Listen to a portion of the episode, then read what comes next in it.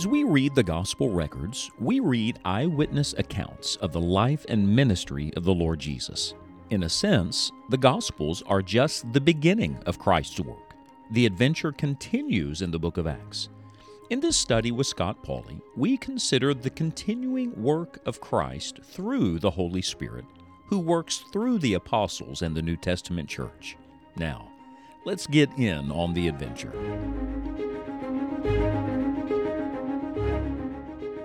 I remember well my first sermon. I must tell you, uh, it was terrible.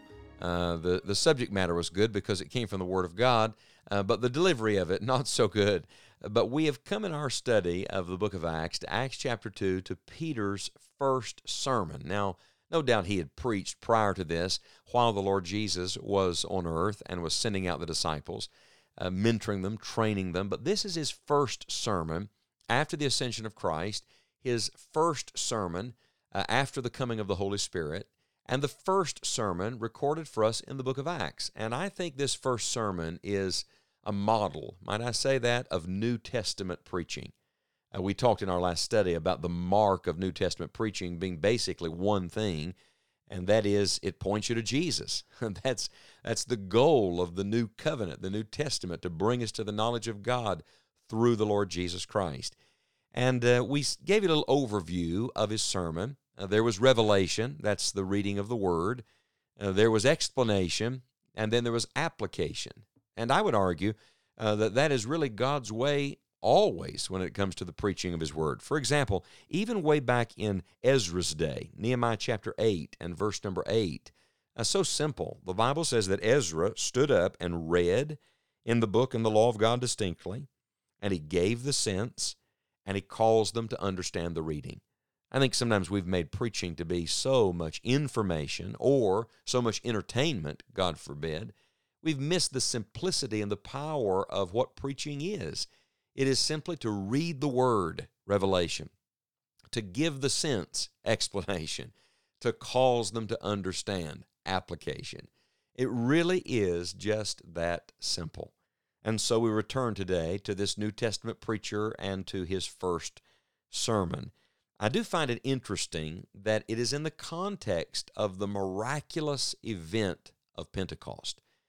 Please don't miss this because some people get so wrapped up in experiences and emotion and the, the euphoria of something that they think they do not need the preaching of the word. I want to tell you that it is in the context of all of this emotion and all of this miraculous outpouring and work of the Holy Spirit that people most needed the preaching of the Word of God. And I'm just going to tell you, I have a deep, abiding conviction in the necessity of preaching. People need preaching. I'm a preacher, and I'm telling you, I need preaching. I need to be preached to. I need the Word of God explained to me. I need to be reminded of certain things. And in our day, where so many things have taken the place of the preaching of the Word of God, we need to return to this kind of simple Bible preaching. So let's begin with his sermon. We won't get through all of it today, but uh, perhaps just the opening portion. Remember, uh, the people thought that uh, these disciples were drunken, and he says in verse 15, These are not drunken, as ye suppose, seeing it is but the third hour of the day, but this is that which was spoken by the prophet Joel. And it shall come to pass in the last days, saith God, I will pour out of my Spirit upon all flesh. And your sons and your daughters shall prophesy, and your young men shall see visions, and your old men shall dream dreams. And on my servants and on my handmaidens I will pour out in those days of my Spirit, and they shall prophesy. And I will show wonders in heaven above, and signs in the earth beneath blood and fire and vapor of smoke. The sun shall be turned into darkness, and the moon into blood, before that great and notable day of the Lord come. And it shall come to pass that whosoever shall call on the name of the Lord shall be saved.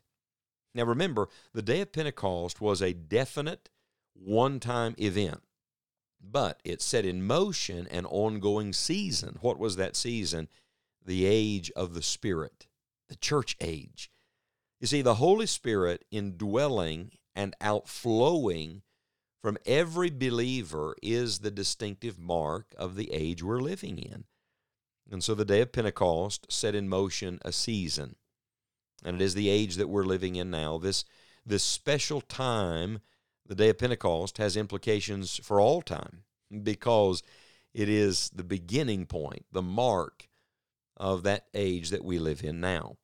So let's consider several things. First of all, you have to consider the past.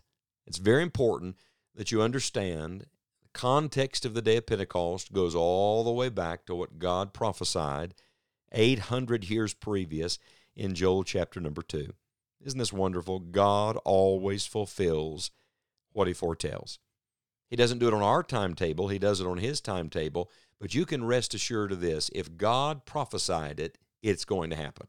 If God promised it, he will bring it to pass. And that ought to encourage your heart for the day and age we're living in right now.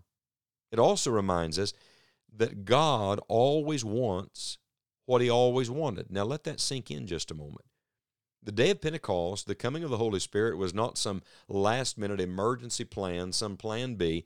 This was from the beginning God's intention all the way through. God wanted to come and be with his people, and God wanted to make a way that we could be nearer to him. I would challenge you to go back and study Joel chapter 2 get the larger context because in Joel chapter 2, before this prophecy of the coming of the Holy Spirit, do you know what he deals with? He deals with sin. Sin must always be dealt with. I just want to tell you if you want to live in the power of the Holy Spirit, you can't do that while you're harboring sin.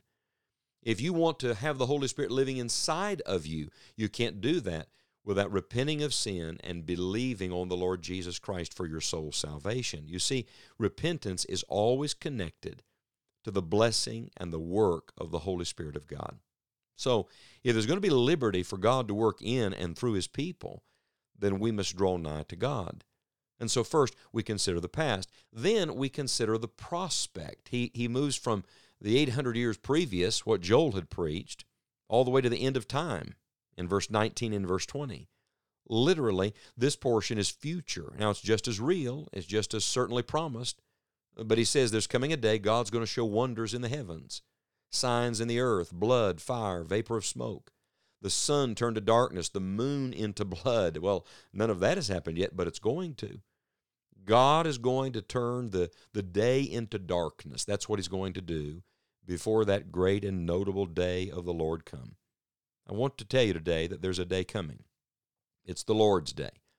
It is the, the day of judgment, the notable day of the Lord. You see, the last days end in the Lord's day. Man gets his day, the devil has his day, God always has his day in the end. So there's destruction coming. And he mentions here the most stable, fixed things on earth. What is it? The sun, the moon, the heavens, the earth, the things that seem to always exist, God says, I'll bring all of it to an end.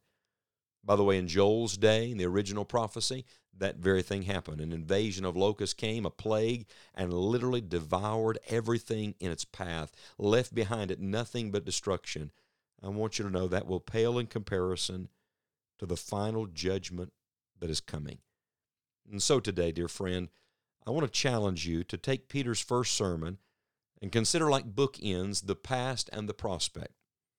What has happened, what God has fulfilled, and what God will fulfill, what He is going to do. Because I don't want you to know that the sermon given at the beginning of the church age in Acts chapter number 2 is going to be perfectly fulfilled at the end. And friend, God always keeps His word. May this sermon have a tremendous effect on our lives today as surely as it did those who listened to it first on the day of Pentecost. The same is true today as it was then. The Lord is at work in this world through His Holy Spirit, drawing people to Himself. What a privilege as God's children to be a part of what God is doing in this world today. If you'll visit enjoyingthejourney.org, you will find many resources that will equip you as you walk with the Lord. You will find previous podcast series and episodes, full length Bible messages, and a topical search engine that will aid you in studying Bible subjects. If this podcast is a blessing to you, we hope you will share it with a friend. Be sure to join us on the next episode of this continuing adventure through the book of Acts.